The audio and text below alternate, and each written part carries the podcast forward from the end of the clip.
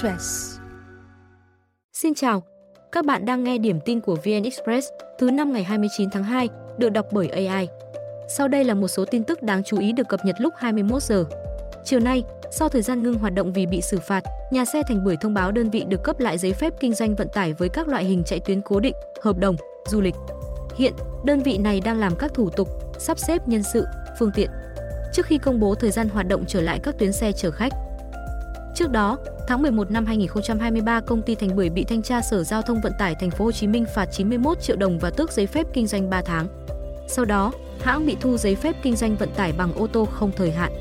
Động thái được đưa ra trong quá trình mở rộng thanh tra hoạt động doanh nghiệp này sau vụ tai nạn nghiêm trọng ở Đồng Nai làm năm người chết, ba người bị thương hồi tháng chín năm ngoái. Hiện, Phó Giám đốc Công ty Trách nhiệm hữu hạn Thành Bưởi đang bị công an bắt tạm giam về hành vi điều động người không đủ điều kiện tham gia giao thông. Bị can là con của ông Lê Đức Thành, Giám đốc Công ty Trách nhiệm hữu hạn Thành Bưởi.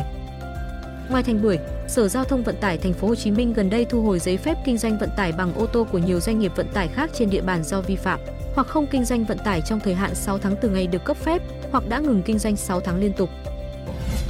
Khoảng mười tám giờ mười phút hôm nay, vụ lật ô tô container trên đèo Bảo Lộc khiến giao thông trên quốc lộ hai mươi ùn tắc kéo dài cả hai chiều. Hiện danh tính tài xế chưa được xác định. Trước đó, phương tiện này khi đang đổ đèo Bảo Lộc ở xã Đạ Mờ Gi, huyện Đạ Huoai bị lật nghiêng.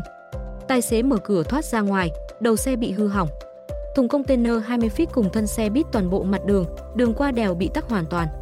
Đến mười chín giờ bốn mươi lăm phút cùng ngày, xe cẩu đã giải phóng được đầu container, xe máy có thể chạy qua. Đèo Bảo Lộc được xem là tuyến huyết mạch nối Đông Nam Bộ với Đà Lạt.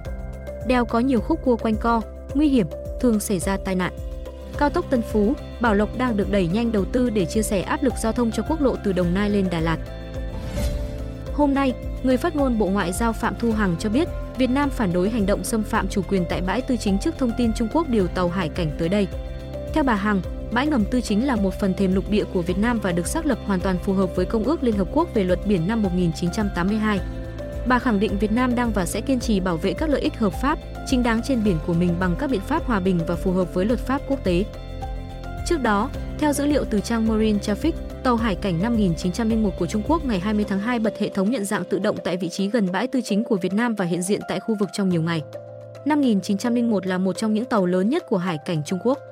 Hồi đầu tháng năm năm hai nghìn không trăm hai mươi ba, Trung Quốc cũng từng điều tàu khảo sát cùng tàu hải cảnh hộ tống và một số tàu cá hướng đến khu vực Bãi Tư Chính. Các bác sĩ nội trú Hàn Quốc phớt lờ tối hậu thư của chính phủ về việc không truy cứu trách nhiệm với người quay lại làm việc trước ngày hai mươi chín tháng hai.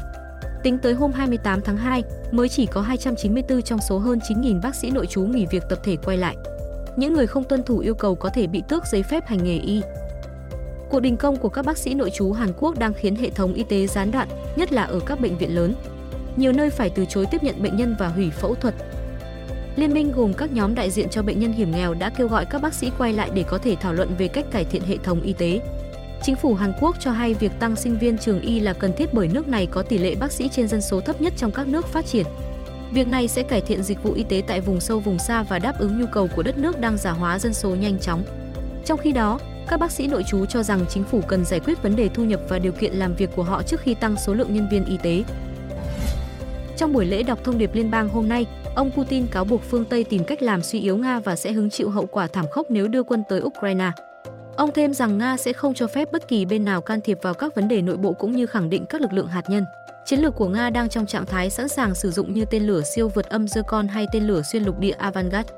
Ngoài ra, ông Putin cũng thông báo kế hoạch tăng cường lực lượng vũ trang Nga ở phía tây đất nước sau khi Thụy Điển và Phần Lan gia nhập NATO. Bởi, theo lãnh đạo, Moscow cần tăng cường quan hệ hơn nữa với các nước Ả Rập và Mỹ Latin. Bài phát biểu được ông Putin đưa ra trong bối cảnh Nga chuẩn bị tổ chức bầu cử tổng thống hai tuần tới. Hiện, ông Putin tranh cử với tư cách ứng viên độc lập, cạnh tranh với lãnh đạo Đảng Dân Chủ Tự do Nga Leonid Slutsky, nghị sĩ Vladislav Davankov và nghị sĩ Nikolai Kharitonov. Sau đây là những thông tin được cập nhật lúc mười bảy giờ. Ông Dương Tấn Trước, Tổng Giám đốc Công ty Tường Việt khai đã nhận của bà Trương Mỹ Lan hơn bốn nghìn tỷ đồng, trong đó tiền thưởng là gần một nghìn năm trăm tỷ, do giúp triển khai các dự án. Ông Trước bị xác định là một trong các đồng phạm của bà Trương Mỹ Lan, Chủ tịch Tập đoàn Vạn Thịnh Phát. Ông sẽ bị đưa ra xét xử về tội tham ô tài sản cùng tám mươi lăm bị cáo khác vào ngày năm tháng ba tới đây. Công ty Tường Việt được thành lập năm hai nghìn không trăm lẻ hai, chuyên cung cấp hệ thống máy phát điện, thang máy, đồ gỗ nội thất và lĩnh vực bất động sản. Theo cáo trạng, tháng tư năm hai nghìn không trăm hai mươi mốt, ông Trước được bà Lan thỏa thuận chuyển nhượng dự án Thanh Yến tại thành phố Thủ Đức cho công ty Tường Việt với giá hai nghìn năm trăm tỷ đồng.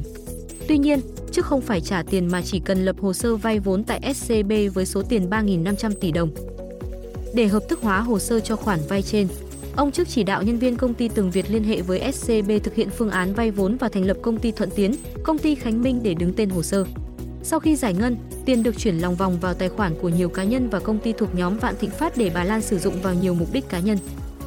Ngoài ra, ông Trước còn giúp bà Trương Mỹ Lan một số việc khác như xin cấp giấy phép xây dựng siêu dự án Mũi Đèn Đỏ và Sài Gòn Bình An, nên bà Lan chỉ đạo Trần Thị Mỹ Dung, lúc đó là Phó Tổng Giám đốc ét xê bê, làm hồ sơ cho công ty Tường Việt vay một nghìn năm trăm tỷ đồng. Để hợp thức hóa hồ sơ vay trên, Trước chỉ đạo nhân viên lập phương án và hợp đồng mua bán khống giữa các công ty trong nhóm Tường Việt. Thực chất là rút tiền ét xê bê để bà Lan cho ông Trước số tiền trên. Cơ quan công tố xác định, trong số tiền này, bà Lan chỉ đạo Mỹ Dung giữ lại hai trăm bốn mươi tỷ đồng để sử dụng, sau đó lập thêm hồ sơ vay vốn khống để rút tiền chuyển cho Trước bù vào số tiền đã sử dụng. Ngày mười tám tháng tám năm hai nghìn không trăm hai mươi hai, ét xê bê chi nhánh Chợ Lớn ký thỏa thuận cho công ty Việt Đức thuộc nhóm Tường Việt vay gần hai trăm năm mươi tỷ đồng. Do có chỉ đạo của Dung, khoản vay này đã được giải ngân nhưng hồ sơ chưa có tờ trình của các phòng chuyên môn. Như vậy, thông qua hai khoản vay, các bị cáo đã rút của ét xê bê hơn một nghìn bảy trăm tỷ đồng. Đến ngày mười bảy tháng mười năm hai nghìn không trăm hai mươi hai, Bộ Công an khởi tố vụ án, các khoản vay của những công ty trên có tổng dư nợ gần năm nghìn bảy trăm tỷ đồng. Cấn trừ đi giá trị tài sản bảo đảm, Trước giúp sức cho bà Lan chiếm đoạt bốn nghìn bảy trăm năm mươi tỷ đồng và gây thiệt hại sáu trăm lẻ năm tỷ đồng lãi phát sinh. Ngoài ra, ông Trước còn nhận của bà Lan gần hai nghìn bảy trăm tỷ đồng, đã đưa lại gần năm trăm tỷ đồng. Hiện, bị can đã trả cho ét xê bê hơn tám trăm tỷ đồng, nộp khắc phục năm mươi hai tỷ, xin nộp lại số tiền hơn hai nghìn tỷ đồng đã nhận từ bà Lan để khắc phục hậu quả. Công ty quản lý bãi rác Đa Phước vừa được tòa phúc thẩm giữ nguyên bản án sơ thẩm, buộc bị đơn phải xin lỗi vì đã đăng bài xúc phạm, ảnh hưởng uy tín. Hôm nay, Tòa án Nhân dân Thành phố Hồ Chí Minh xử phúc thẩm đòi bồi thường thiệt hại do danh dự, nhân phẩm, uy tín giữa công ty quản lý chất thải Đa Phước vê vê ép ét và bị đơn Nguyễn Hồng Thu. Theo tòa, các tài liệu thu thập được thể hiện từ hai nghìn không trăm mười sáu đến hai nghìn không trăm hai mươi, bà Thu đã dùng tài khoản Facebook cá nhân và fanpage Sự Thật Mùi Hôi Thối ở Phú Mỹ Hưng để đăng nhiều bài viết về công ty vê vê ép ét và ông David Dương, người đại diện của công ty, thu hút nhiều bình luận, tương tác, chia sẻ. Trong các bài này có sử dụng nhiều từ ngữ mang tính chất tiêu cực, xúc phạm ông David Dương, luôn gắn liền hình ảnh của ông với công ty vê vê ép ét và xác định nguyên nhân phát ra mùi hôi tại khu Nam Sài Gòn là từ doanh nghiệp này. Tòa cho rằng, mùi hôi thối có xuất phát từ bãi rác Đa Phước hay không, thuộc chức năng xử lý của các cơ quan nhà nước. Bà Thu có thể kiến nghị với các cơ quan này nhưng lại dùng mạng xã hội đăng nhiều bài viết chưa phù hợp, xúc phạm danh dự, uy tín, nhân phẩm của nguyên đơn. Hồi tháng bảy năm ngoái, Tòa án Nhân dân huyện Nhà Bè xử sơ thẩm, chấp nhận một phần yêu cầu khởi kiện của nguyên đơn. Bà Thu sau đó kháng cáo toàn bộ nội dung bản án. Từ mười lăm giờ hôm nay, mỗi lít xăng tăng từ hai trăm tám mươi đến ba trăm ba mươi đồng, các mặt hàng dầu, trừ dầu ma rút, giảm một trăm bốn mươi đồng tùy loại. Như vậy, từ đầu năm đến nay giá xăng có sáu lần tăng, ba lần giảm. Sau điều chỉnh hôm nay, mỗi lít xăng đắt thêm hai nghìn không trăm mười đồng, dầu khoảng một nghìn bốn trăm mười đồng so với đầu năm. Tương tự các kỳ trước, hôm nay Liên Bộ tiếp tục không trích, chi sử dụng từ quỹ bình ổn giá, trừ dầu ma rút mức trích lập là ba trăm đồng một ki lô gam. Nhà điều hành cho biết, giá nhiên liệu thành phẩm bảy ngày qua biến động do lo ngại tồn kho dầu của Mỹ tiếp tục tăng. Cục Dự trữ Liên bang Mỹ giữ quan điểm giảm lãi suất, cũng như e ngại căng thẳng tại Trung Đông, Biển Đỏ. Trong đó, mỗi thùng xăng RON chín mươi lăm tăng lên một trăm phẩy một đô la Mỹ, dầu diesel xuống một trăm lẻ ba phẩy bảy đô la Mỹ. Riêng dầu mazut thay đổi không đáng kể. Vàng miếng sáng nay vọt lên tám mươi triệu đồng, nhưng áp lực bán gia tăng khiến giá vàng đảo chiều giảm chỉ sau đó ba mươi phút. ét gi xê đưa giá vàng miếng xuống bảy mươi bảy phẩy năm đến bảy mươi chín phẩy năm triệu đồng một lượng. Doji hạ về bảy mươi bảy phẩy bốn mươi lăm đến bảy mươi chín phẩy bốn mươi lăm triệu đồng. Trong khi đó, giá vàng nhẫn và nữ trang sáng nay điều chỉnh theo xu hướng nhất quán và ít biến động hơn. Mỗi lượng vàng nhẫn, nữ trang hai mươi tư ca sáng nay tăng một trăm năm mươi nghìn đồng mỗi lượng và phá đỉnh cũ. Tại ét gi xê, nhẫn trơn hai mươi tư ca lên sáu mươi tư phẩy một đến sáu mươi tư phẩy ba triệu đồng, Bảo Tín Minh Châu nâng giá vàng nhẫn lên gần sáu mươi lăm phẩy bốn đến sáu mươi sáu phẩy năm triệu đồng. Còn với vàng nữ trang hai mươi tư ca, ét gi xê nâng lên sáu mươi tư đến sáu mươi tư phẩy chín triệu, còn tại Bảo Tín Minh Châu là sáu mươi tư phẩy chín đến sáu mươi sáu phẩy một triệu đồng. Giá vàng trong nước đang tăng nhanh và mạnh hơn thế giới. Dự báo về giá vàng miếng trong nước, các chuyên gia đưa ra hai kịch bản, tùy thuộc vào can thiệp chính sách từ phía cơ quan quản lý. Nếu ngân hàng nhà nước chưa có chính sách can thiệp thị trường vàng, giá vàng được dự báo còn dư địa tăng trước kỳ vọng về việc đô la Mỹ yếu đi khi Cục Dự trữ Liên bang Mỹ cắt giảm lãi suất. Tuy nhiên, trong kịch bản ngân hàng nhà nước quyết định tăng nguồn cung vàng miếng, giá vàng miếng sẽ đảo chiều giảm tùy thuộc vào liều lượng cung ra thị trường. Hoặc nếu ngưng độc quyền vàng miếng ét gi xê, giá loại vàng này giảm mạnh. Tuy nhiên đây là bài toán khó với chủ trương chống vàng hóa nền kinh tế cũng như ưu tiên kiểm soát và ổn định tỷ giá. Ủy ban nhân dân thành phố Hà Nội vừa ban hành quy định quản lý và khai thác Hồ Tây, cho phép mười loại hình dịch vụ được hoạt động, trong đó có kinh doanh sân tập golf trên mặt nước. Các dịch vụ khác trong danh mục được kinh doanh gồm vận chuyển khách du lịch bằng phương tiện thủy không lưu trú qua đêm, dịch vụ văn hóa, thể thao, du lịch và nghệ thuật biểu diễn, tổ chức các lễ hội truyền thống, giải đua thuyền, biểu diễn nhạc nước, khinh khí cầu, bay dù lượn. Những hoạt động cũng được phép kinh doanh như bơi, lặn, bơi thuyền, cano, xe đạp nước, lướt ván, xe điện bánh lốp, xe đạp, xích lô du lịch trên các tuyến đường dạo xung quanh Hồ Tây. Trước đây Hồ Tây có một số dịch vụ kinh doanh như nhà nổi, du thuyền, đạp vịt. Ủy ban nhân dân quận Tây Hồ là đầu mối quản lý toàn diện, phối hợp với các sở, ngành thành phố thực hiện nhiệm vụ quản lý, khai thác Hồ Tây.